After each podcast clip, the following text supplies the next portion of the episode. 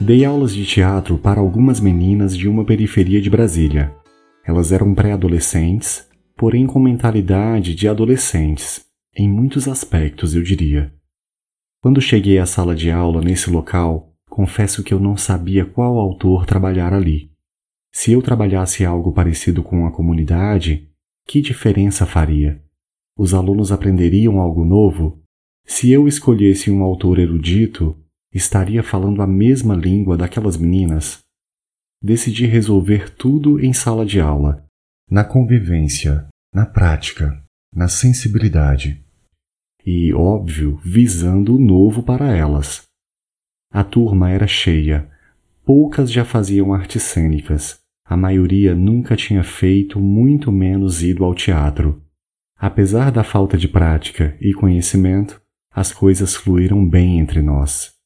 Tomei a iniciativa de tirá-las do espaço e levá-las ao teatro no plano piloto. Não adianta só a teoria, elas precisavam de uma experiência visual, e nada como a arte desse encontro no teatro. O aqui e agora, o ator e a plateia a fonte e a água para matar a sede. Elas amaram essa vivência e creio que ampliou mais a imaginação delas. Posso dizer que ensinei, mas eu também pude aprender. Com a convivência nas aulas, optei pelo autor Ítalo Calvino e criei uma adaptação de A Distância da Lua. Elas aprovaram imediatamente. Tivemos um longo processo de conflitos e soluções. Espero ter feito alguma diferença ali e tenho fé que a educação sempre tem esse papel de plantar, o professor de regar e os alunos de colherem.